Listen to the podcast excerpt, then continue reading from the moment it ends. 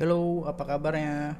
Gua harap semua baik-baik aja ya, walaupun kondisi sekarang yang sulit banget untuk dibilang baik. Episode 2 ini hanya ingin pulih. Mulainya dari mana ya? gue bingung. Oh ya, gue bakal cerita sedikit deh tentang kisah percintaan gue.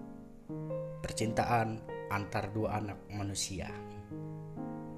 Satu cewek, satunya cowok. Eh, enggak ding, enggak dua anak manusia, cuma satu. Dan itu gua doang. Hmm. Paham kan maksud gua sampai sini?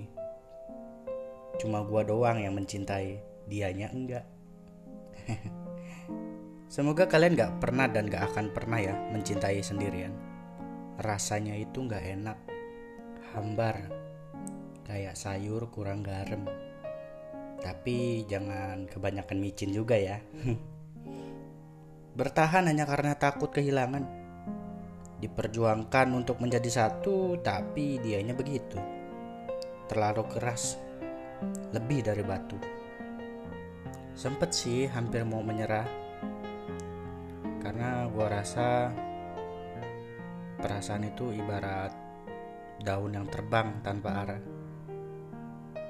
Mungkin nantinya bakal jatuh ke tanah, lalu dibakar layaknya sampah.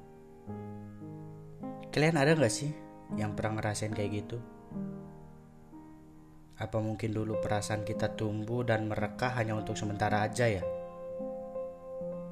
Karena gue ngerasa dia yang dulu bukan dia yang sekarang. Sering banget hilang. Ngabarin aja jarang. Akhirnya dia udahin aja sendirian. Tapi lama kelamaan bukannya semakin mereda malah kebalikannya.